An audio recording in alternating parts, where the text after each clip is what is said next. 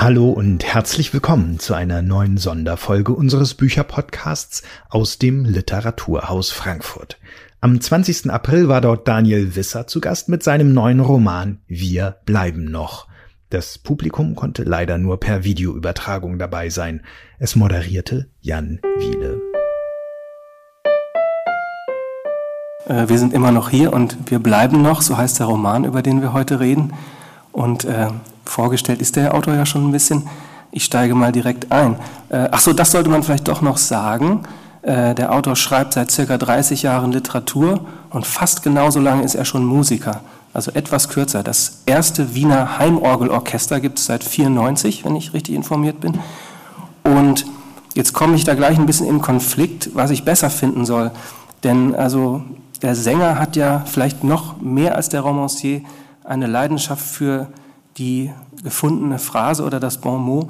Und also schöner als den einen Liedtitel, den ich hier am Anfang mal nennen möchte, kann man es meiner Meinung nach nicht machen.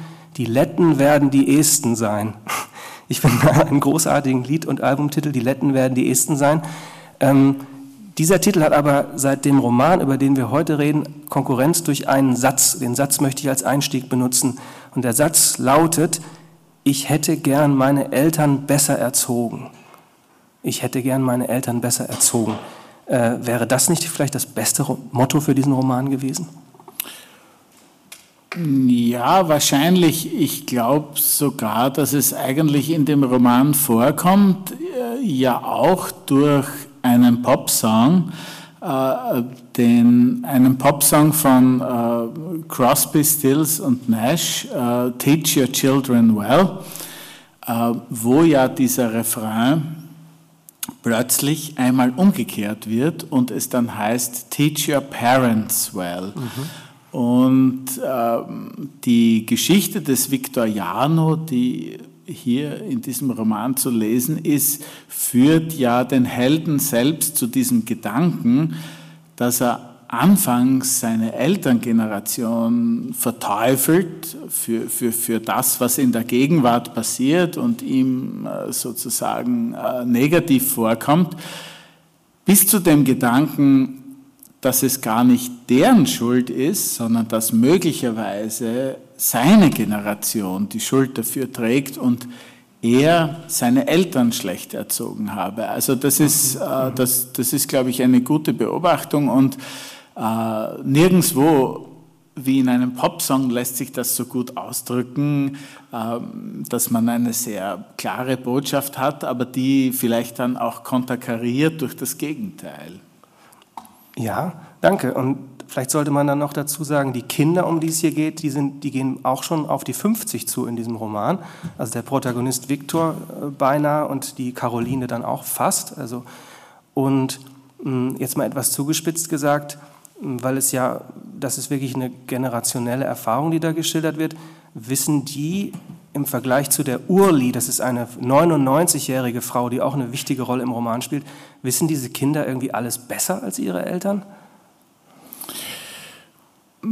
Das ist natürlich eigentlich die Frage des Romans und die, die Frage nach unserer Zeit, ob die, äh, die sehr moralischen Bewertungen, die wir für unsere Zeit übrig haben, nicht? Also wenn wir, wenn wir daran denken, wie wir heute äh, Peter Handke oder Woody Allen oder Miles mhm. Davis oder John Lennon beurteilen, immer nach Kriterien, die sozusagen äh, ihrem familiären, ihrem sozialen Verhalten äh, gemäß sind, äh, die wir, die wir immer verurteilen für das, was sie familiär getan haben und nie als, als, als, nur als Schöpfer ihrer Werke sehen, ob wir da so viel gerechter sind, als es andere Generationen waren. Das ist natürlich eigentlich die große Frage dieses Romans. Das ist schön, weil ungefähr auf das wollte ich wirklich hinaus. Und dann hat das ja eine Fallhöhe, weil wenn die Protagonisten selbst schon auf fünfzig zugehen, dann sind sie ja eine äh, ewig gestrige Generation für die Generation Greta Thunberg sozusagen schon. Ja, das heißt, das kriegt dann eine äh, Distanz. Also es gibt eine fast hundertjährige in dem Roman, es gibt die fast fünfzigjährigen und dann, wie schauen die ihr, wir auf die, auf die Protagonisten, auf das Personal heute. Und da also das ist ja eine sehr frühe Phase der Erkenntnis des Victoriano, dass er sagt, er hat alles zu spät bemerkt. Ja. Mhm. Also mhm. Er spricht zum Beispiel darüber, zu welchem Zeitpunkt seine Familie, die immer stramm sozialdemokratisch war, zu teilen begonnen hat, nach rechts abzudriften im Wählerverhalten, also zu konservativen oder schlimmer, zu rechtspopulistischen Parteien.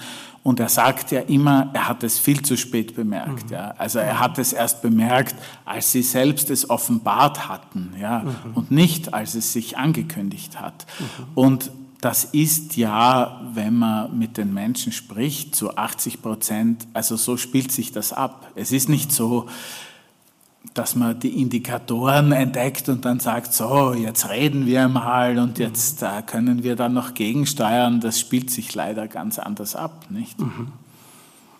Dann wird es aber auch höchste Zeit, wenn ich das höre, vom Politischen zum Privaten zu kommen, denn der Viktor hat auch mit fast fünfzig zu spät bemerkt, dass er eigentlich, wenn ich das mal so spitz sagen darf, also zweimal im Leben schon die falsche Frau hatte, äh, und zwar jeweils in langen Beziehungen. Und jetzt passiert nochmal etwas ganz Neues in seinem Leben. Und das wollen wir, glaube ich, einfach erstmal hören. Ja, ja, ich glaube, ich lese mal ganz den Anfang äh, kurz, wo der Viktor, der sonst als so impulsschwache Person beschrieben wird, eigentlich einem sehr großen Impuls folgt, der das Handeln für den restlichen Roman vorgibt, nämlich das erste Kapitel, und es trägt den Titel Zombies in Trainingshosen. Zombies in Trainingshosen. Xaver gefällt dir doch auch, oder? Iris saß am Küchentisch und hatte den schwarzen Ordner aufgeschlagen. Langsam wanderte ihr Zeigefinger auf dem Blatt nach unten. Hier, schau, hier steht es. Viktor stand hinter Iris. Er überlegte, ob seine Eltern ein derartiges Gespräch geführt hatten, bevor sie sich für den Namen Viktor entschieden. Ziemlich sicher nicht. Sie hatten ihn Viktor genannt, nach Victor Adler, dem Begründer der Sozialdemokratischen Arbeiterpartei, und fertig. Es ist ganz einfach. Wird es ein Junge, heißt er Xaver, dann gibt man ihm auch nicht irgendeinen dummen Spitznamen. Mein Vater hat erzählt, dass man seinem Cousin den Namen Bruno gab, weil die Eltern dachten, er würde dann keinen Spitznamen bekommen. Das führte dazu, dass man Bruno, das hast du mir schon hundertmal erzählt, unterbrach Iris Viktor mitten im Satz. Iris hatte keine Geduld für Viktors Geschichten. Viktor setzte sich an den Tisch. Bei den Mädchen bleiben Johanna und Caroline. Ich weiß, ich weiß, deine Cousine heißt Caroline, Caroline mit K. Ich habe mir gedacht, wir könnten Caroline mit C nehmen. Findest du nicht? Deshalb hatte Viktor also an Caroline gedacht, weil der Name Caroline auf dem Blatt stand, das Iris ihm gerade gezeigt hatte. Viktor antwortete nicht. Stimmt es, dass Caroline wieder nach Wien zieht? Angeblich. Ich habe sie nur ein einziges Mal gesehen, beim fünfundneunzigsten Geburtstag deiner Großmutter. Sie ist sehr hübsch. Ist sie das? Das hast du selbst gesagt. Iris stand auf, um Kaffee zu machen, und setzte sich wieder. Trotzdem ist es okay, wenn wir unser Kind Caroline mit C nennen, oder? Ich weiß es nicht. Dann nennen wir sie Caroline. Iris stand auf und kam wenig später mit zwei Kaffeetassen wieder. Sie brachte beide Tassen zum Küchentisch, dann nahm sie ein Blatt aus dem schwarzen Ordner. Viktor trank einen Schluck Kaffee. Wir probieren es mit dieser Klinik. Child in Time. Klingt schön. Das ist doch ein Song, oder? Deep Purple. Abgemacht. Wenn es ein Mädchen wird, nennen wir sie Caroline, und wir sagen niemals Caro zu ihr, sondern immer nur Caroline, weil der Name so schön ist. Der Ruck, mit dem Viktor aufstand, brachte beinahe seinen Stuhl zum Umfallen. Mit einem Schritt stand er vor Iris, packte den Kragen ihrer Bluse mit beiden Händen und zog sie aus dem Stuhl hoch. Für eine halbe Sekunde blickte er in ihre aufgerissenen Augen. Hör auf, hör jetzt endlich auf damit. Du wirst nicht mehr schwanger, wir haben alles probiert, alles. Es geht eben nicht, begreif das. Viktor ließ Iris los, nahm den Ordner vom Tisch, öffnete das Kästchen unter der Spüle und warf ihn in den Müll.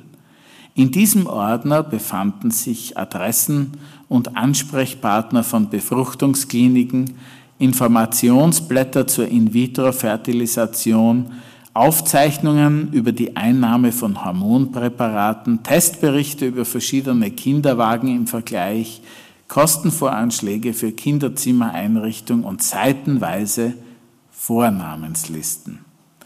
Iris riss sich los und drängte sich an Viktor vorbei. Sie öffnete die Lade, nahm den schwarzen Ordner wieder aus dem Müllbehälter und begann ihn mit der Hand abzuwischen. Es sah fast aus, als ob sie ihn streichelte.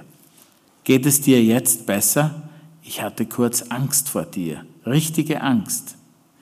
Viktor ging ins Schlafzimmer, zog hektisch ein paar Unterhosen, Socken und T-Shirts aus dem Schrank und stopfte alles in eine Sporttasche. Dann holte er die Zahnbürste aus dem Badezimmer. Iris stand vor der Eingangstür. Du läufst jetzt nicht davon. Und der Viktor geht dann in ein Lokal, in dem er mit der Iris nie war, und sinniert über sein Leben bisher und kommt zu folgendem Ergebnis. Ja, Viktor fühlte sich alt. Er fühlte sich alt, seit er sieben war. Mit sieben begann er die zweite Klasse Volksschule. Plötzlich gab es Erstklässler, die jünger waren als er. Viktor beobachtete sie und stellte fest, dass sie ganz und gar anders waren als er und seine Klassenkollegen. Damals hatte die Mutter ein erstes graues Haar entdeckt auf dem Kopf des Siebenjährigen und leise zu weinen begonnen, wie sie danach nur noch einmal am Tag des Todes ihres Vaters weinen sollte. Viktor bestellte noch ein Bier. Er erhob sein Glas und prostete sich selbst zu. Ein normaler Mensch, so dachte er, hätte in seiner Lage eine Familie.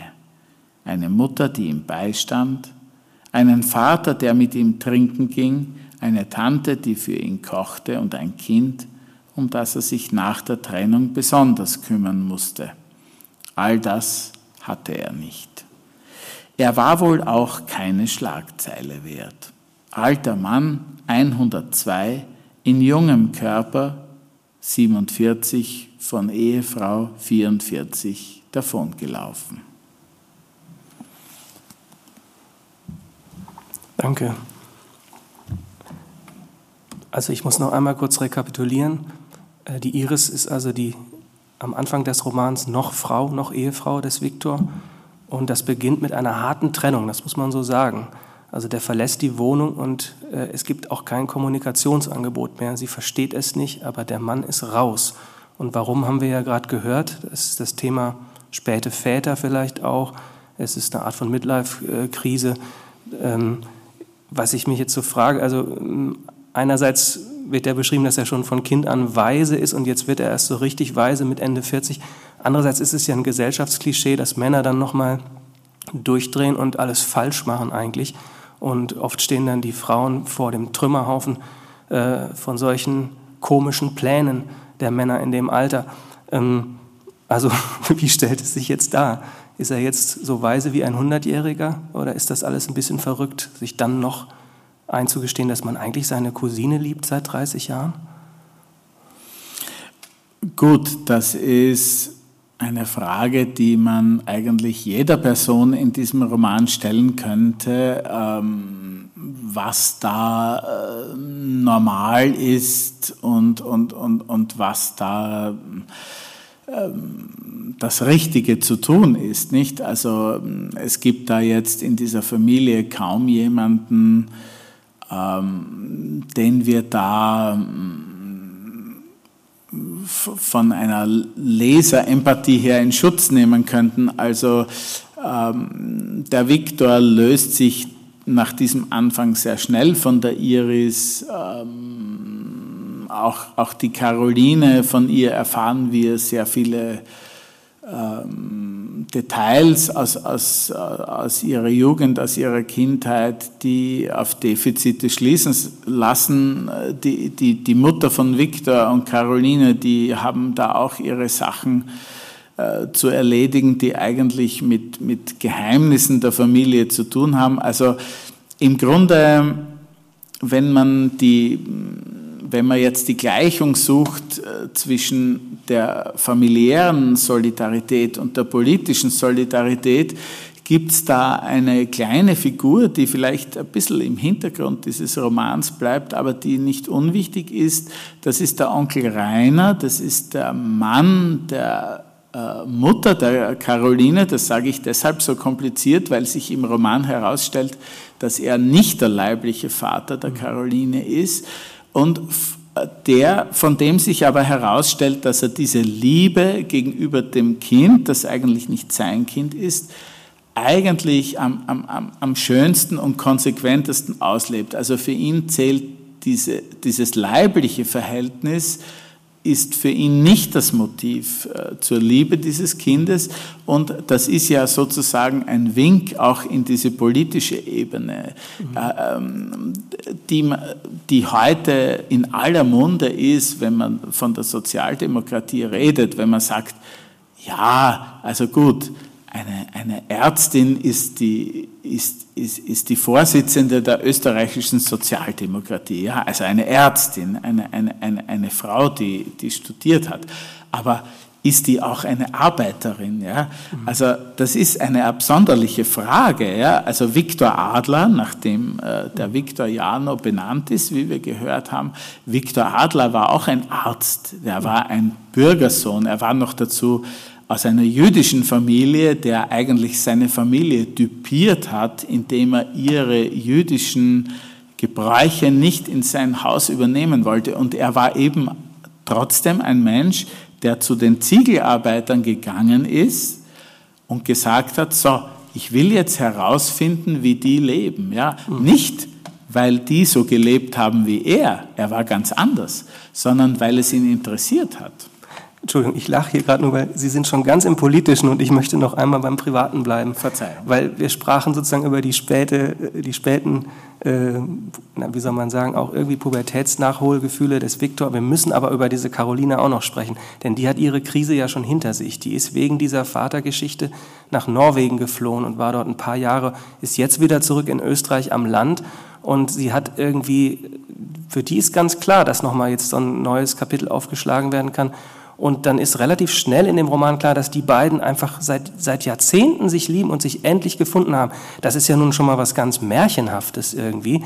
Und das wird auch zum Teil in S M S-Kommunikation abgebildet, ähm, wo dann immer wieder die, die, die großartige Versicherung der Liebe erfolgt. Das ist irgendwie, finde ich, äh, wenn Sie das verzeihen, auch niedlich mitzulesen äh, in, in dem Alter noch. Ähm, äh, und dann spürt man aber trotzdem in diesen Beziehungen, dass da so viel Schmerz im Hintergrund steht und dann erst recht in der ganzen Familiengeschichte. Und äh, daraus möchte ich noch mal eine Frage formulieren. Ähm, hatten Sie auch manchmal schon das Gefühl bei dem Schreiben des Romans, dass irgendwann in einem Beziehungsleben so viel Schmerz sich akkumuliert hat, dass es vielleicht zu viel sein kann für eine, für eine neue Beziehung noch? Also weil das scheint mir bei diesen beiden, die sich immer wieder versichern müssen, bleibst du bei mir bis ans Ende der Tage, das scheint immer im Hintergrund zu stehen. Naja, also da ist natürlich, wie Sie richtig sagen, die, die, die literarische Fiktion ist da ganz wichtig, weil was die schaffen kann, ist sozusagen ex machina oder ex cathedra diese Beziehung schnell herbeizuführen. Es wird aber sehr schnell klar, dass aus ganz unterschiedlichen Motiven der Viktor und die Caroline ähm, sich dieser Beziehung ergeben und was sie von ihr erwarten. Also bei der Caroline ist das ein äh, massives Solidaritätsproblem, das schon damit zu tun hat, dass sie eben eigentlich nicht weiß, wer ihr Vater ist. Mhm.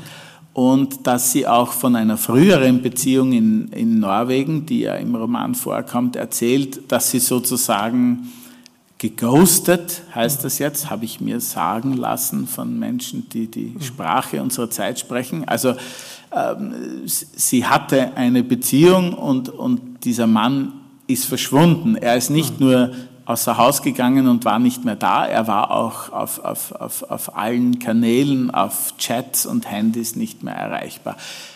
Beim Viktor ist es ja umgekehrt. Der Viktor liebt ja diese Familie, nicht? Der Viktor ist ja der, der diesen Geburtstag der Urgroßmutter organisiert und sogar noch im Jahr darauf, als er gar nicht mehr stattfindet, weil weder die Urgroßmutter lebt, noch diese Menschen, die anderen überhaupt noch kommen wollen in dieses Haus, sich vorstellt, wie es gewesen wäre, wenn heute der hundertste Geburtstag wäre. Also äh, der, der Viktor ist vielleicht recht passiv, aber er macht am Anfang eines, er sagt sich, er steht jetzt zum, zum Gefühl der Caroline gegenüber und er steht jetzt auch dazu, seine politische Haltung zu verteidigen, obwohl sich das gegen Menschen richtet, die er eigentlich mag und von mhm. denen er eigentlich will, dass sie sich zu Geburtstagen treffen. Mhm. Ja, jetzt, wo Sie das sagen, muss man vielleicht noch ein bisschen auch erklären, dass eben durch diese Entscheidung, Cousin und Cousine wollen jetzt ein Paar sein, der Rest der Familie komplett vor den Kopf gestoßen wird und in dem Roman kommt das dann öfter vor. Also sie verlieren eigentlich alle, sie versuchen die dann trotzdem noch einzubinden, aber es scheitert, die wollen mit denen nichts mehr zu tun haben, die finden es krank, die finden es äh, äh, moralisch verwerflich ähm, und wie dann trotzdem diese Liebe aufblüht. Ich glaube, bevor wir dann über das Politische sprechen, das sollten wir in einer zweiten Lesepassage hören, wo die beiden im Park sind und wo man äh, dieses, das Romantische des Romans äh, äh, trotz aller Widerhaken, glaube ich, spürt. Ja, das ist vielleicht ein Stück, das ich vorlese. Ähm, als der Viktor und die Caroline beginnen, einander zu treffen, passiert das noch in Wien, nämlich in der Nähe des Allgemeinen Krankenhauses, wo die Caroline dann arbeitet, in einem Park, der Arne-Karlsson-Park heißt. Ähm, auch hier gibt es eine Verwechslung zwischen K und C, die in diesem Kapitel erklärt wird. Und es heißt Beistrich, Beistrich, Punkt und Fragezeichen. Du hast gesagt, der Park ist hässlich. Na und, mit dir gehe ich überall hin. Aber was ist nun mit diesem Arne Karlsson? Viktor erklärte, dass er in der Volksschule eine Lehrerin hatte, die Lehrerin Kommenetz, die den Kindern vom Arne-Karlsson-Park erzählte und dass sich dort früher ein Luftschutzbunker befunden hatte, den sie als kleines Kind in den letzten Kriegstagen mit ihrer Mutter oft aufgesucht habe. Nach dem Krieg hungerten die Menschen in Wien. In dieser Zeit organisierte das schwedische Rote Kreuz zweimal täglich eine Essensausgabe speziell für Kinder. Man bekam eine Suppe, die sogenannte Schwedensuppe, eine Vitamintablette und ein Stück Schokolade. Diese Essensausgaben wurden von einem Mann namens Arne Karlsson organisiert, Karlsson mit K. Ich habe eine Decke mit. Kann man sich hier ins Gras legen? Warum nicht? Naja, der schönste Park der Welt ist das nicht. Endlich stieß Carolines Arm gegen Viktors Körper. Sie blieben stehen und küssten sich, sie küssten sich lange. Viktor erzählte, dass Arne Karlsson im Jahr neunzehnhundertsiebenundvierzig von einem Soldaten erschossen worden war, dass man ihn an einem Checkpoint verwechselt und das Feuer eröffnet hatte.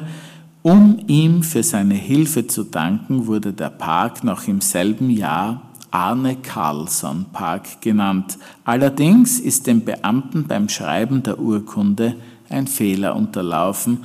Deshalb heißt der Park Arne-Karlsson-Park mit C. Als Kind wollte ich immer mit C geschrieben werden. Caroline. Bei Hausübungen und Schularbeiten habe ich meinen Namen dann so geschrieben und wurde von den Lehrern zurechtgewiesen.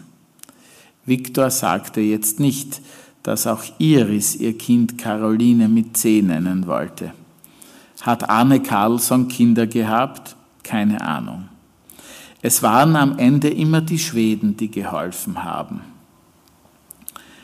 Und Viktor erzählte, wie wichtig es der Lehrerin Kommenetz war, dass alle Kinder die Satzzeichen richtig beherrschten. Sie las daher die Texte immer mit den Satzzeichen vor, zum Beispiel so. In einem Tal lebten viele Bären, Beistrich, die verschiedene Farben hatten, Punkt. Es gab rote Beeren, Beistrich, schwarze Beeren und braune Beeren, Punkt. Eines Tages fragte ein kleiner roter Bär seinen Vater, Doppelpunkt, Anführungszeichen unten, Papa, Beistrich, warum haben Beeren verschiedene Farben, Fragezeichen, Anführungszeichen oben. Der Vater brummte, Punkt. Er wusste nicht, Beistrich, was er seinem Sohn antworten sollte, Beistrich, denn alles, Beistrich, was der Vater von seinem Vater gelernt hatte, Beistrich, war, Beistrich, andere rote Beeren vor den schwarzen und den braunen Beeren zu warnen, Punkt. Und immer wenn die Frau Lehrer Kommenetz ihren Schülerinnen und Schülern vorlas, lachten die Kinder.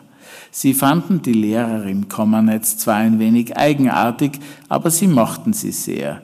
Im Sommer kamen sogar einige Kinder zu ihr zu Besuch. Sie brachten Geschenke und durften mit ihren Katzen spielen. Du lebst ja in der Vergangenheit, meinst du? Ich finde, ich lebe in der Gegenwart, mit dir. Es ist ein Wunder. Ich frage mich, wo die Probleme sind. Die kommen schon noch. Ich werde dir auf die Nerven gehen. Wieso? Bist du Impfgegner? Nein, aber mit meinen Geschichten zum Beispiel.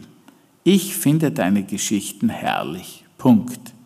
Wirklich? Fragezeichen. Danke. Das hat mich vor allen Dingen an den Satz erinnert, wenn ich jetzt nicht völlig falsch liege. Doderer, die Kindheit ist ein Eimer, den wir über den Kopf gestülpt bekommen und unser ganzes Leben lang rinnt das, was darin war, an uns herunter. Ist es bei Viktor vielleicht auch ein bisschen so, oder? Das ist ein bisschen so und sehr lustig. Die, die Wohnung, die Doderer lang bewohnt hat in der Währinger Straße, die schaut genau auf diesen Arne-Karlsson-Park. Hm. Und trotzdem bleibt diese Passage auch sehr rätselhaft für mich. Also es ist vielleicht symptomatisch für den Roman, dass auch sehr viel Unterbewusstes da irgendwie mitfährt. Also da sind Namen im Hintergrund. Es geht oft eben, haben Sie ja schon gesagt, auch um alte Sozialdemokratie. Manchmal verdichtet es sich mir nicht so ganz. Und man hat ja auch das Gefühl, mit diesen ganzen Buchstabenspielereien haben Sie noch vor, ein Dechiffriersyndikat zu beschäftigen vielleicht. Irgendwie, ob das, was für eine Caroline das ist, Kasimir und Caroline, also ich bin mir da noch nicht so ganz sicher. Also darauf wäre ich jetzt nicht gekommen, obwohl eine Öden von Horvath-Anspielung auch einen ganz wichtigen Teil des Romans ausmacht. Also diese K- und C-Verwechslung, die jetzt in zwei Fällen vorgekommen ist, die gibt es natürlich beim Victor Adler auch. Der Victor Adler hieß eigentlich Viktor mit K und wurde notorisch mit C geschrieben. Ähm, der Punkt dabei ist ja im Roman eigentlich nur diese Ahnung des Kindes, also die, die, die Iris will dieses Kind Caroline mit C nennen und ähm, ohne zu viel äh, zu spoilern, ähm, am, am Ende gibt es ja diese Horrorvision des Viktor, mhm. dass die Iris, was sie ja kann, rechtlich nach der Scheidung seinen Namen behält und von einem anderen Mann ein Kind bekommt, das dann mhm. äh, Caroline Jano heißt, genauso mhm. äh, wie die Cousine und wie sie das Kind nennen wollten. Also ähm, ich, ich glaube, all diese Subtexte haben ein bisschen damit zu tun, dass kinderlos zu sein, es gibt ja zwei Gründe für Kinderlosigkeit, nicht? Es gibt eine Kinderlosigkeit, die für die man sozusagen nichts kann, wenn sie biologisch ist, also wenn es irgendwie unmöglich ist, für den Mann oder die Frau ein Kind zu bekommen. Es gibt natürlich das Wesentliche, die Kinderlosigkeit von Menschen, die das eben mit zwanzig, vielleicht dreißig nicht wollten und dann plötzlich in einem gewissen Alter in Panik verfallen, nicht? Und damit haben wir es hier zu tun. Und äh, diese, die, die, die, die Subtexte der Kinder oder vorgestellter Kinder oder Kinder von, von äh, anderen Paaren, ähm, die spielen natürlich dann eine wesentliche Rolle, denn es ist auch klar, diese, diese Kinderlosigkeit, die selbstverschuldete Kinderlosigkeit, ist ja eine Welt des Selbstvorwurfs. Mhm, okay, also darin sehe ich vor allen Dingen diese großen Lebensfragen berührt, also einmal, woher komme ich und einmal, was will ich hinterlassen? Das muss auch gar kein physisches Kind sein, das kann, die stellen sich ja auch die Frage, was sie sonst noch sozusagen geistig hinterlassen werden in ihrem Leben. Also das ist sozusagen wirklich diese ganz äh, familienpragmatische, sage ich mal, Lesart des Romans. Und dann gibt es noch diesen anderen Anker auch in diesem Text, den wir gerade gehört haben, du lebst in der Vergangenheit. Also das, da müssen wir auch noch drüber reden. Viktor ist ja ein sozusagen aus Sicht vieler heutiger, vielleicht eine Art Ewiggestriger, der sich sperrt gegen vieles, also äh, gegen digitale Kommunikation, äh, dann eben gegen den Niedergang der österreichischen Politik. Er wird auch bezeichnet als letzter Sozialdemokrat. Er hat Ideale, die andere nicht mehr vertreten. Und dann mit der Familiensippe geht es auch um sowas wie Einwanderungspolitik eben. Und ähm, er sieht sich da irgendwie auf, auf sehr verlorenem Posten, hat man das Gefühl. Ist noch keine Frage, ne? Äh, ähm, ähm, aber ich, ich beantworte sehr gerne äh, Antworten. Dann bitte.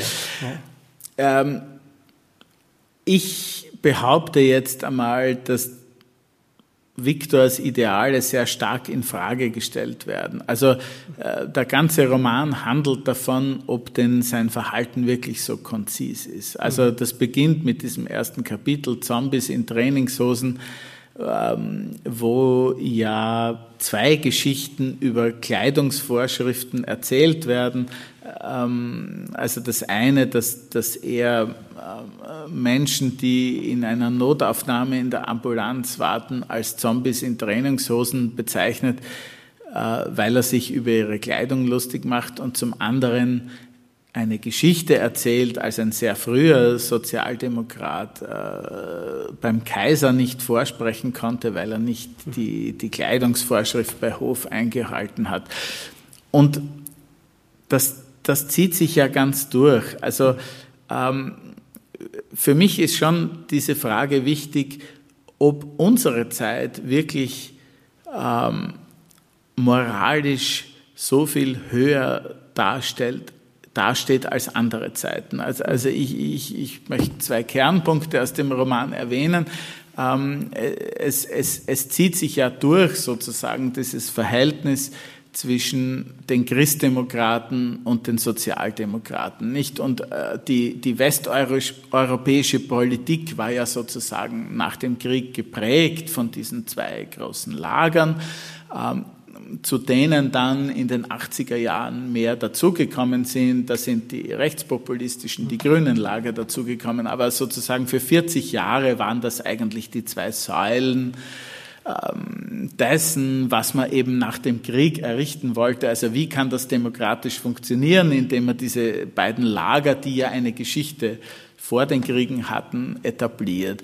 Und ähm, ganz klar ist jetzt, äh, zu, also zur erzählten Zeit, wo dieser Roman spielt, dass die Solidarisierung hier eine ganz andere ist. Da gibt es eine, eine, eine sehr wichtige Geschichte dazu, nämlich der beste Freund des Vaters von Victoriano, der ein glühender Sozialist war, war ein Christdemokrat, und als der Viktor als Kind ähm, einmal zu diesem Freund gekommen ist und da durch den Schnee gestapft ist und seine Schuhe nass geworden sind, hat der Vater diesen Christdemokraten angerufen und hat ihm gesagt, du, mein Bub kommt da und bitte stopf ihm die Schuhe aus, aber du darfst keine bürgerliche Zeitung nehmen, sondern du musst die Tageszeitung der Kommunisten kaufen, um ihm die Schuhe auszustopfen.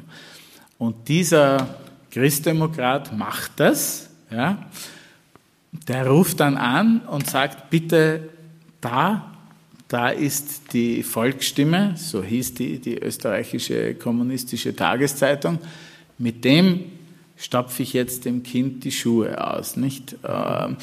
Und man kann sich zu Recht heute fragen, würde es sowas heute noch geben? Und ich gebe die Antwort, es würde so etwas nicht mehr geben.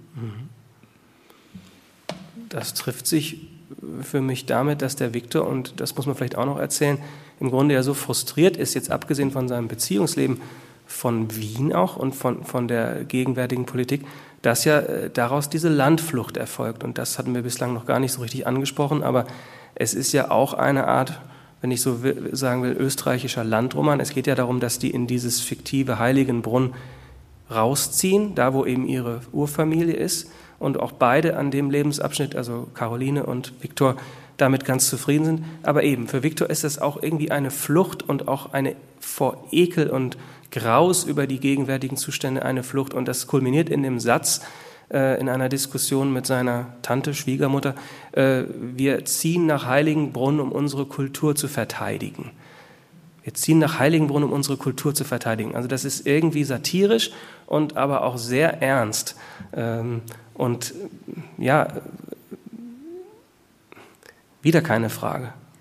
Wieder keine. Naja, natürlich vieles von diesem, also in Österreich ist es so, es gab eigentlich drei markante Punkte dieses Rechtsrucks, der da durch diese Familie Jarno-Sandbichler geht. Das beginnt also neunzehnhundertsechsundachtzig mit dem, mit dem Präsidentschaftswahlkampf, als Kurt Waldheim, Waldheim ja. früherer S A-Offizier, ähm, Präsident wurde und im selben Jahr Jörg Haider die, die Freiheitliche Partei übernommen hat. Also das war ein markantes Jahr des österreichischen Rechtsrucks. Das zweite war im Jahr zweitausend, als das erste Mal diese Haider-FPÖ mit der konservativen Partei eine Regierung begonnen hat. Und das dritte Mal war eben zweitausendsiebzehn, achtzehn. Dem ging aber diese sogenannte Flüchtlingswelle äh, zuvor und, und daher kommt auch also dieser Stichsatz mit dem, mit dem Kulturverteidigen.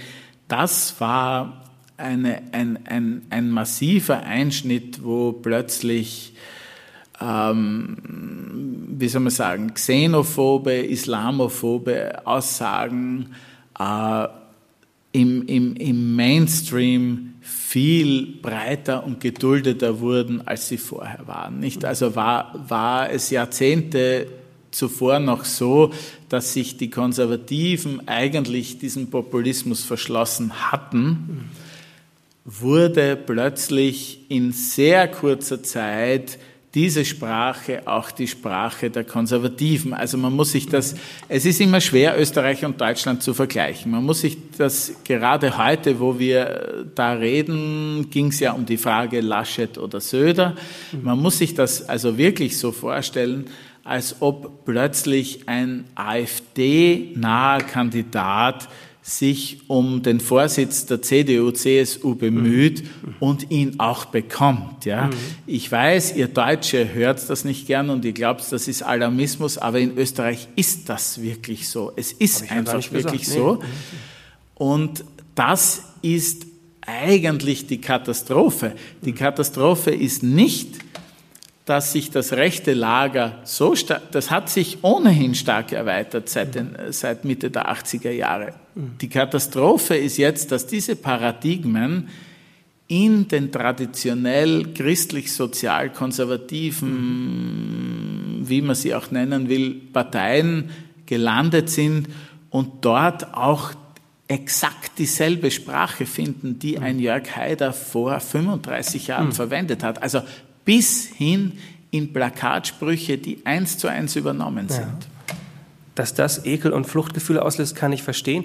Wir kommen sogar gleich noch zu einer Passage, die bis zur ganz politischen Gegenwart und bis zum Ibiza-Video auch kommt. Aber auf einem will ich noch mal rumbohren und das so ein bisschen literaturgeschichtlich öffnen. Äh, die fliehen aufs Land, hatten wir gesagt, in ein fiktives Heiligenbrunn. Wenn man das mal ein bisschen vergleicht, auch mit anderer Literatur, in Deutschland sage ich mal Juli C. äh, oder Sasa, Sascha Stanisic mit seinen Dorfromanen, in Österreich vielleicht noch Kaiser Mühlecker, der auch ein irgendwie romantisches, irgendwie auch furchtbares österreichisches Landleben beschreibt. Aber meine Frage ist, woher kommt denn der Reflex, sich vorzustellen, wenn man vor dem flieht, was Sie beschreiben, vor dieser im Grunde seit Haider etablierten Horrorkultur, dass es auf dem Land, am Land besser sein sollte? Das glauben Sie ja gar nicht. Es geht ja in dieser Landflucht zunächst einmal darum, dass Sie von der Großmutter dieses, also der Viktor eigentlich von der Großmutter dieses Haus vererbt bekommt und der Widerstand der Familie sich auch dagegen wendet, nämlich auch mit, also mit legalen Argumenten, die durchaus stichhaltig sind. Und ja, so ein Stellvertreterkampf um, um dieses Haus entbrennt. Und ich glaube, also fast jeder kennt so ein Haus, das irgendwo auf dem Land ist, wo er auch, sie oder er auch äh, große Teile seiner Kindheit verbracht hat bei Großeltern, die dann irgendwann weg sind und wo man sich fragt, was macht man mit dem Ding? Nicht? Mhm. Also im Grunde die, die Erkenntnis, dass man es nicht haben will, zeigt ja eigentlich die, die desaströse Lage der, der regionalen Kommunen oder, oder ihrer Infrastruktur. Nicht? Mhm. Niemand, niemand will dorthin. Das mhm. ist ja der Punkt. Und äh, die Fiktion dieses Romans ist sozusagen, dass äh, der eine, der Viktor, es halt äh, tut, um, um diesem Familiendiktum zu trotzen, weil er sich ja dort nicht sonderlich integriert. Die Caroline hingegen ein wenig äh, versucht, äh, schon äh, konstruktiv etwas zu tun. Ja, die geht völlig darin auf. Also das äh, können wir jetzt nicht alles vorlesen, aber äh, als die beiden dann wirklich dahin ziehen und so, äh, kann man doch sagen, sie geht völlig in diesem, in diesem Dorfleben auf, oder? Ja. Ja, also zumindest sie, sie, sie, sie macht konkrete Dinge als, als Ärztin und sie engagiert sich auch politisch und sie ist ja auch, das muss man dazu sagen, ähm, sie ist ja auch keine Sozialdemokratin. Also sie mhm. sagt ja dem, dem Viktor sehr klar, dass sie immer die Grünen gewählt hat und sie ist ja auch anlässlich des Ibiza-Videos, äh, da kommen wir ja hin, weil es im Jahr zweitausendneunzehn auch spielt. Sie ist ja auch begeistert, dass dieses Video plötzlich die Rechtskoalition sprengt, während der Viktor sagt, ja, eigentlich hat er immer schon gewusst, was da los ist und er braucht dieses Video nicht. Mhm. Also um das nicht missverständlich zu formulieren, ich finde sogar, dass der Landfluchtgedanke sehr reizvoll beschrieben wird in dem Roman. Auch auf mich persönlich äh, übt sowas einen sehr großen Reiz aus. Und noch dazu sagen, wenn Sie sagen, manche wollen das nicht haben, manche wünschen es sich auch vielleicht sehr, so einen Fluchtort überhaupt zu haben. Äh, aber jetzt äh, kommen wir nochmal auf einen Punkt. Wenn man dann da ist und wenn das plötzlich das neue Leben ist, dann kommt noch ein Stichwort am Ende des Romans ins Spiel und das heißt Lagerkoller. Ähm, und vielleicht bekommt man eben, wenn man sein Leben so radikal ändert, dann auch wieder irgendwann den Lagerkoller. Und dazu wollen wir noch eine Passage hören. Ja, das will ich noch vorlesen, hat ja auch mit dem Ibiza-Video zu tun, aber ich glaube, also abgesehen von all diesen Themen, dass Der, der große Widerspruch eine, eine, eine wichtige Sache ist, nicht? Ich höre immer in diesen Diskussionen über die Sozialdemokratie, da sagen die Leute, ja, aber die sind nicht mehr so und die sind nicht mehr so und die sind nicht mehr so und wünschen sich eigentlich eine Massenbewegung. Ja? Mhm. Gleichzeitig, wenn man über Teilaspekte spricht, äh, gibt es diese und diese und jene Meinung und, und auf einmal will man seine eigene Meinung vertreten haben. Also es gibt natürlich keine Massenbewegung, wenn alle ihre speziellen Forderungen haben wollen, nicht? Und da, das ist also in unseren Generationen äh, der große Widerspruch. Äh, das ist ja nicht nur in der Sozialdemokratie so, sondern wir, wir wollen beständig Pop, wir wollen beständig das Große, das uns in die Zukunft führt. Und wenn dann jemand kommt und was macht, sagen wir, ja, aber da fühle ich mich jetzt ein wenig benachteiligt, nicht? Und dann kommen diese ziselierten Dinge, wo, wo einem klar wird, Es, es kann ja so gar nicht gehen, ja. Wenn jeder, also das Wort Identitätspolitik sagt ja das Ganze, wenn jeder darauf besteht, dass auf all seine Herkunftsmerkmale geachtet wird, dann kann es ja keine Massenbewegungen geben. Mhm. Gut, bevor ich zu viel rede, lese ich das jetzt vor. Es heißt das Video und es geht natürlich um ein Video, das von deutschen Medien veröffentlicht wurde, nämlich um das Ibiza-Video, das glaube ich am siebzehnten Mai zweitausendneunzehn, neunzehnten Mai, weiß nicht, von der Süddeutschen und dem Spiegel, glaube ich, veröffentlicht wurde. Zu, an diesem Tag spielt dieses Kapitel, das Video.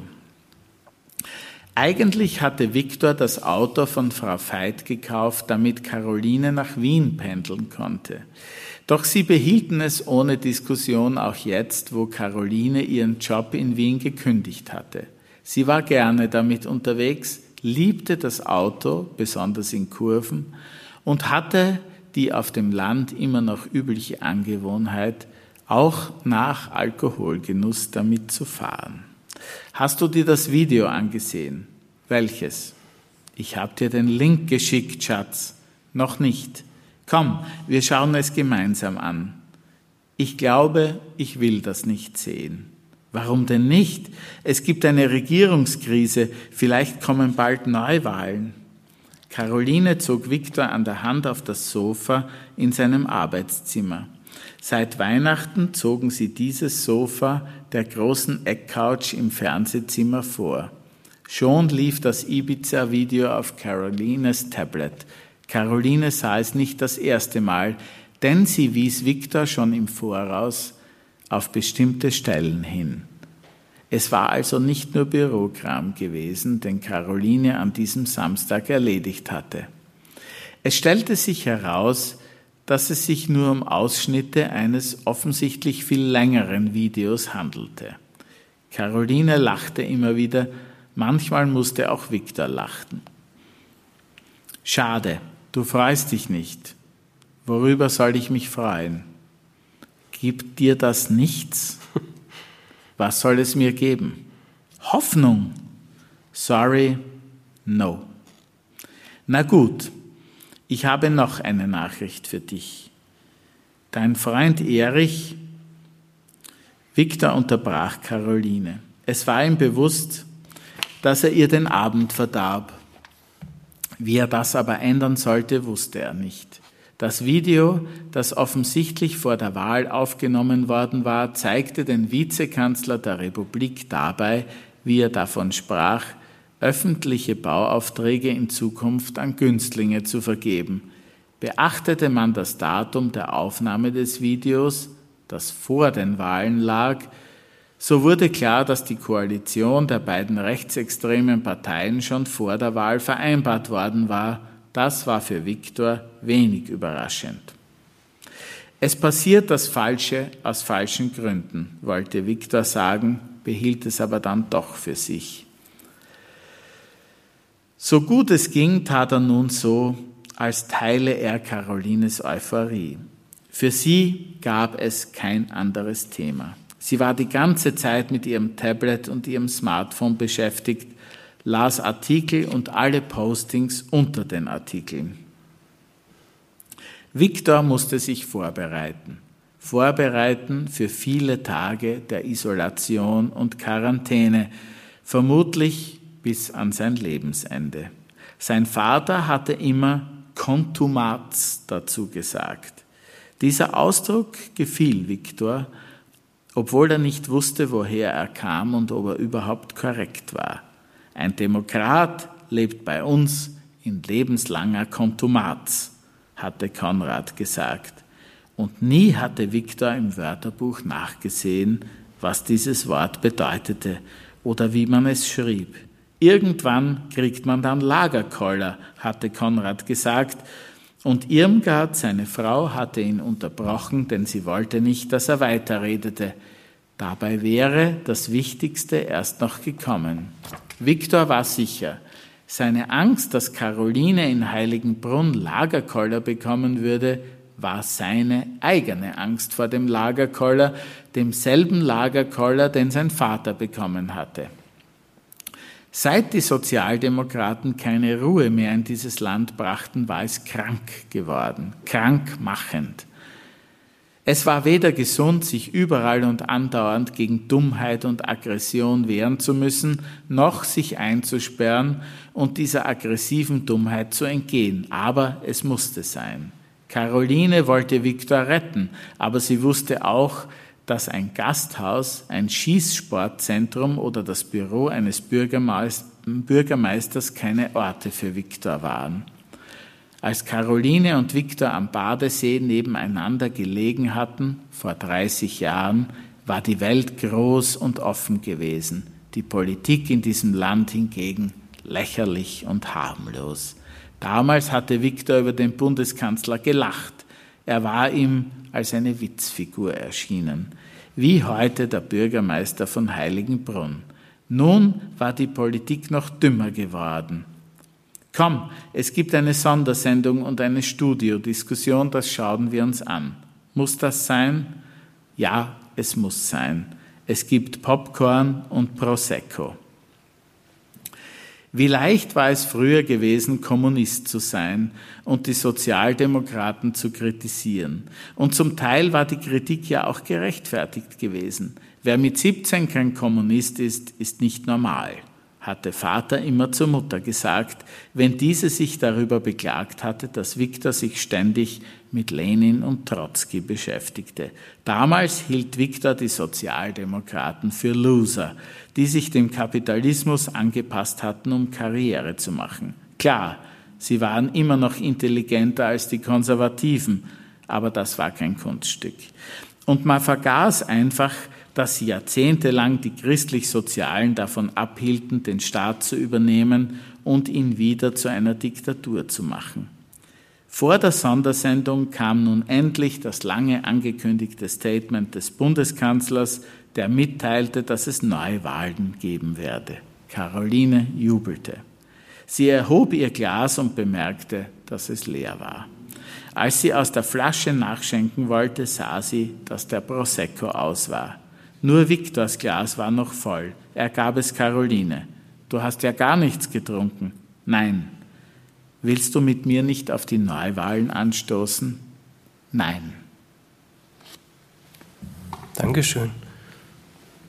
Also dieser Lagerkoller-Begriff äh, und diese ganze Passage, die finde ich überaus reizvoll, weil sie so zusammenfasst, einmal das konkrete Lebensproblem von den beiden, die da aufs Land gezogen sind, aber dann auch diese gesamt-westeuropäische, haben Sie vorhin gesagt, die westeuropäische Lebenssituation, wenn man solche Ideale und Überzeugungen hat, dass man da einen Lagerkoller im Leben bekommen kann. Und in dieser Hinsicht hat der Roman auch irgendwie was unglaublich Trauriges für mich.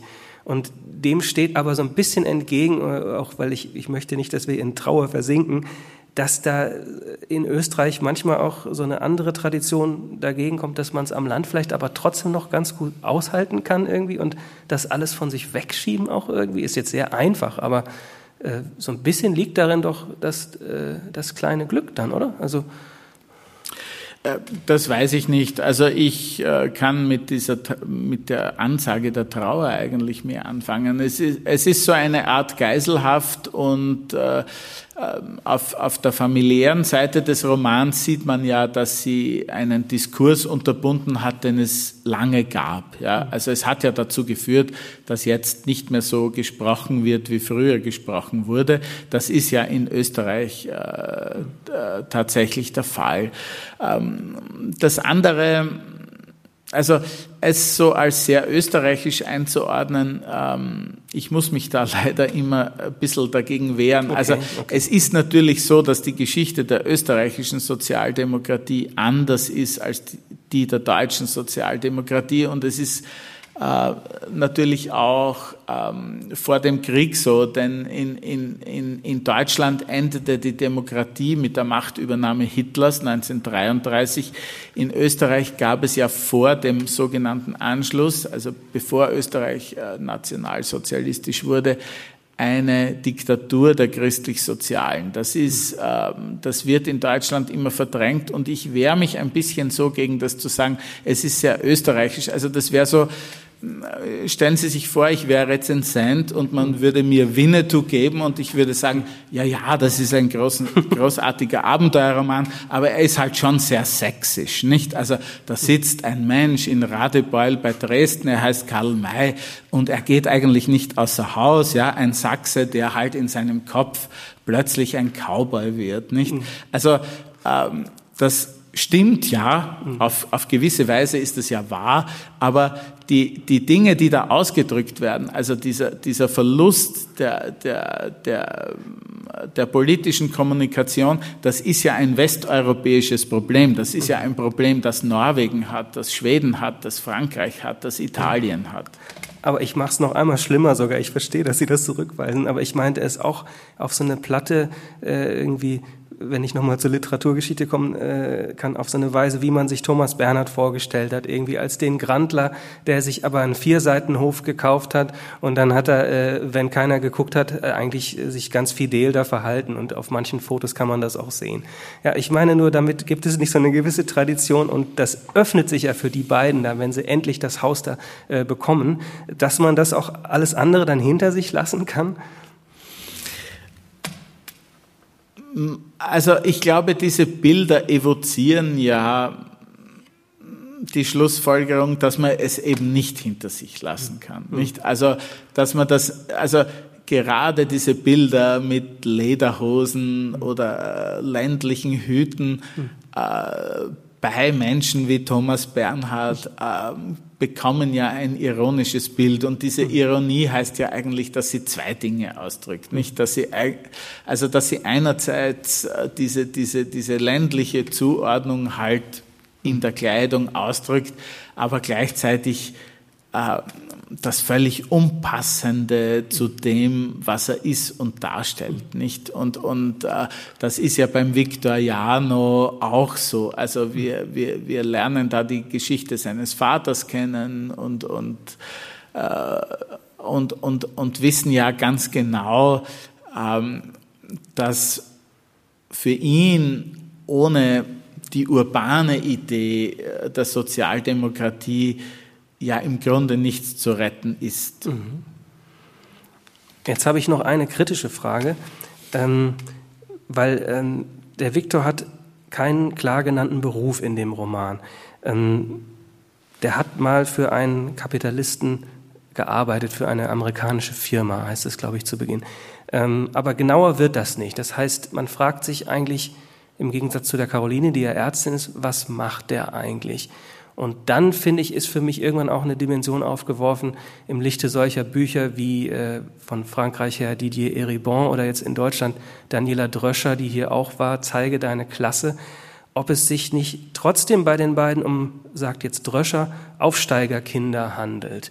Ähm, das heißt, die haben überhaupt noch diese Wahl. Ja? Und äh, Viktor ist ja sehr damit beschäftigt, mit Menschen, die solche, die so eine Wahl überhaupt nicht haben. Aber ähm, da gibt es so eine gewisse, man kann ja aus seiner eigenen Lebensrolle nicht raus. Äh, aus einem gewissen Privileg kommt man irgendwie nicht raus, oder? Hm.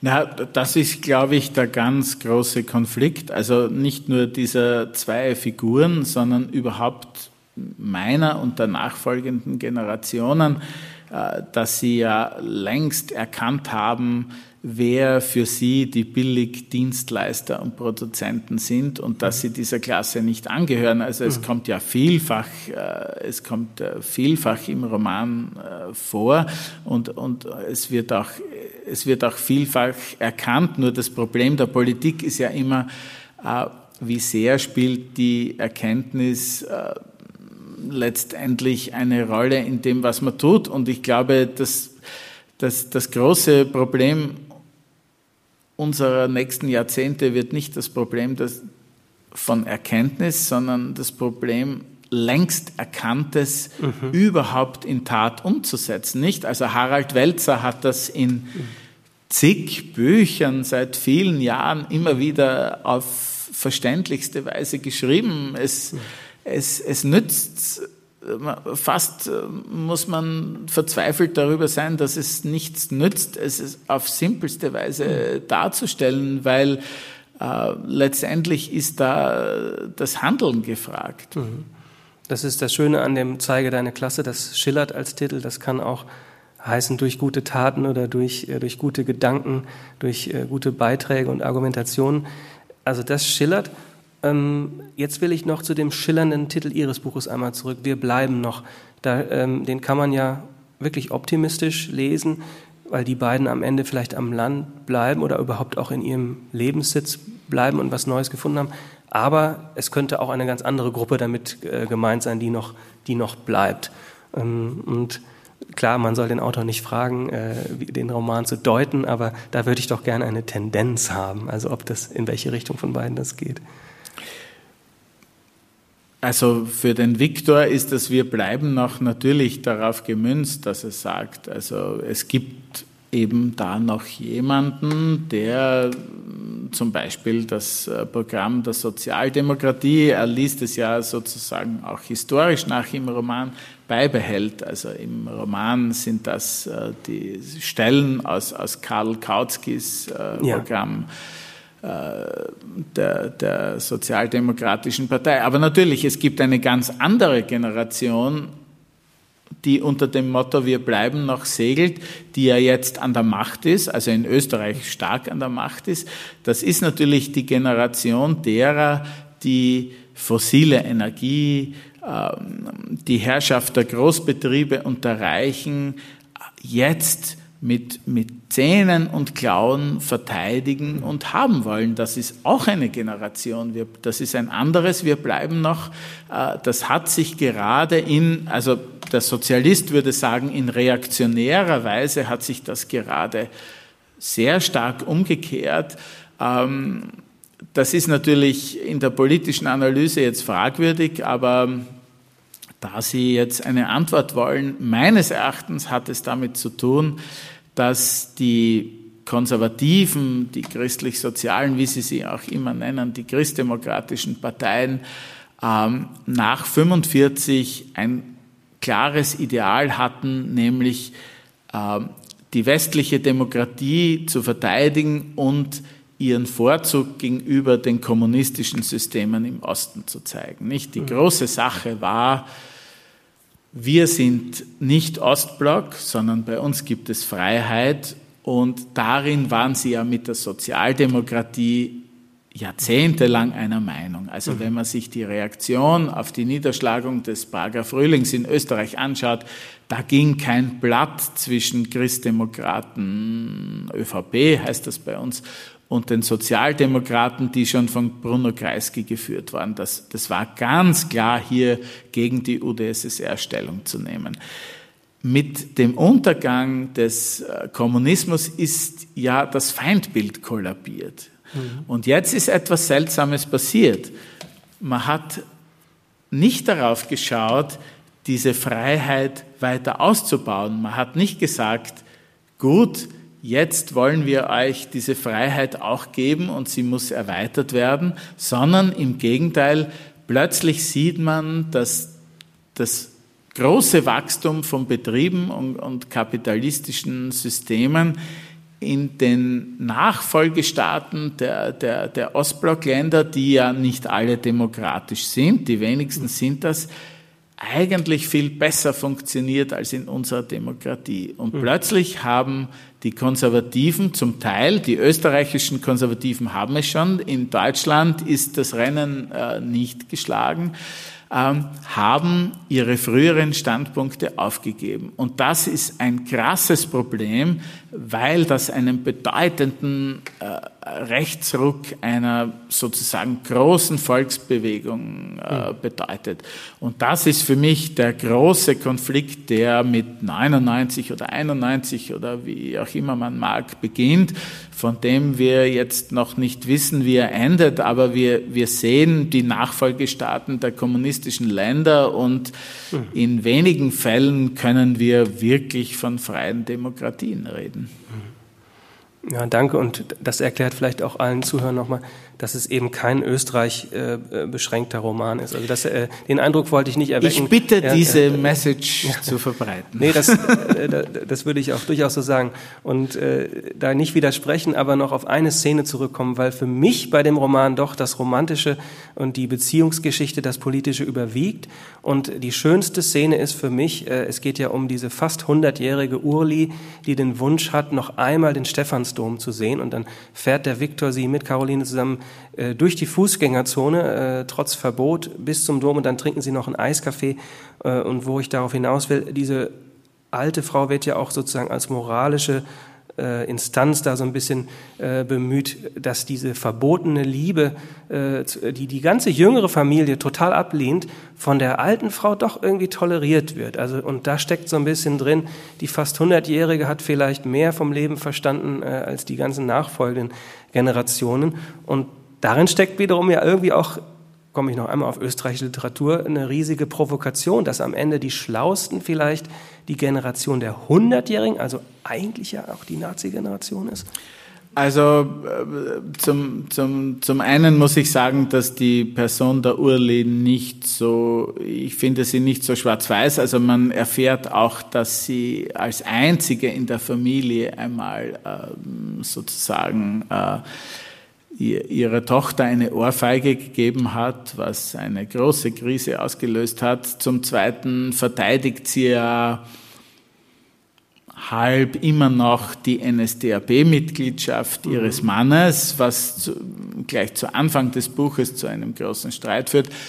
Aber es stimmt schon, und über diese Szene muss ich sagen, es ist natürlich, also ich, ich hasse Familienromane, Ähm, weil, weil, weil sie mich immer sozusagen mit ihrer, mit ihrem absoluten Blickpunkt und ihrer Moralität irgendwie ersticken, also so die Buddenbrooks und so.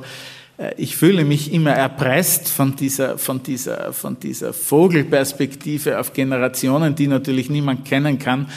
In diesem Fall, in, äh, diese Geschichte mit dem Stephansdom, das ist eine Geschichte aus meiner Familie, die mit meiner Großtante zu tun hat, und mein Vater, der hat es tatsächlich gemacht, und es ist also eine eine Geschichte, die mir heute irgendwie noch äh, irgendwie die Tränen in die Augen treibt, wenn ich sie vorlesen muss, äh, weil mein Vater der unnachgiebigste Mensch war gegenüber allem, was sich irgendwo rechts vom Sozialismus bewegt hat.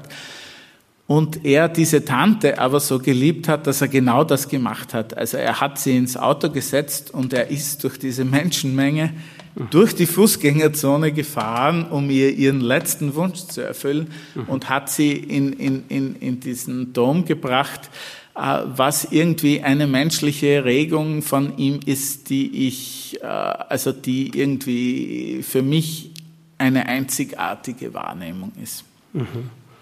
Danke. Die Szene kann dann ja vielleicht jeder für sich lesen, die äh, können wir heute nicht mehr vorlesen. Äh, das ist eine wirklich schön beschriebene Szene, und mir bleibt zum Schluss vielleicht noch die Erlaubnis, eine letzte Heimorgel-Bonusfrage zu stellen, äh, denn das ist einfach eine Kuriosität in dem Roman, die ich nicht liegen lassen kann. Ähm, ach ja, das wollte ich auch noch sagen. Irgendwie hat mich der Roman an den Film Vier Hochzeiten und ein Todesfall erinnert. Ich weiß nicht warum. Äh, am Ende sind es ja nicht vier Hochzeiten, aber immerhin. Der Viktor war schon einmal lange mit einer Frau zusammen, dann hat er eine geheiratet, die war es auch nicht. Jetzt kommt Caroline. Und dann, so viel davon verraten, kommt es noch zu einer Heirat in dem Roman. Und dann kommt es, in Österreich hat man auf dem Standesamt, wenn ich das richtig verstanden habe, dann die Wahl, Musiktitel anzukreuzen, die bei der Hochzeit im Standesamt gespielt werden. Äh, ist das erfunden oder wahr? Der Viktor kreuzt drei Musiktitel wahr. an. Also ich habe das äh, nicht nur recherchiert, sondern nach miterlebt, um es zu schreiben. Also es ist natürlich so, also ich, ich kann es für mich sagen, es ist sehr sentimental. Ich glaube, jeder will so eine Familie haben. Also jeder, ich zumindest will so eine Familie haben. Und es ist halt schade. Man muss jetzt sagen, wie es ist. In Österreich ist es angesichts der Verhältnisse einfach nicht mehr möglich. Ja. Man muss sich zwischen Lebenslüge und dem so eine Familie noch zu haben, entscheiden. Und das ist sehr, sehr bitter. Jetzt haben Sie mich zum Schluss noch verloren, weil ich wollte doch einfach nur auf die Musiktitel hinaus. Äh, was wünscht sich denn der Viktor? Ja, das ist gar nicht der Punkt. Roman. Es wird gesagt, dass der Hochzeits, also dass der Hochzeitsmarsch gespielt wird, und dann wird gesagt, er hatte die Möglichkeit, ja, er hatte die Möglichkeit, drei Titel anzukreuzen, und Sie verraten uns nicht welche. Das kann ich auch gar nicht sagen. Also ich kann zwei Popsongs noch sagen, die im, im, im Roman eine große Rolle spielen. Das ist äh, Father and Son von Cat Stevens, der inzwischen Yusuf Islam heißt. Mhm. Und äh, Teach Your Children Well von Crosby, Stills und Nash. Dann gehen wir davon aus, dass der letzte vom Organisten bei der Hochzeit gespielte Titel lautete Teach Your Children. Und ich bedanke mich sehr schön für den Abend. Danke fürs Zuhören.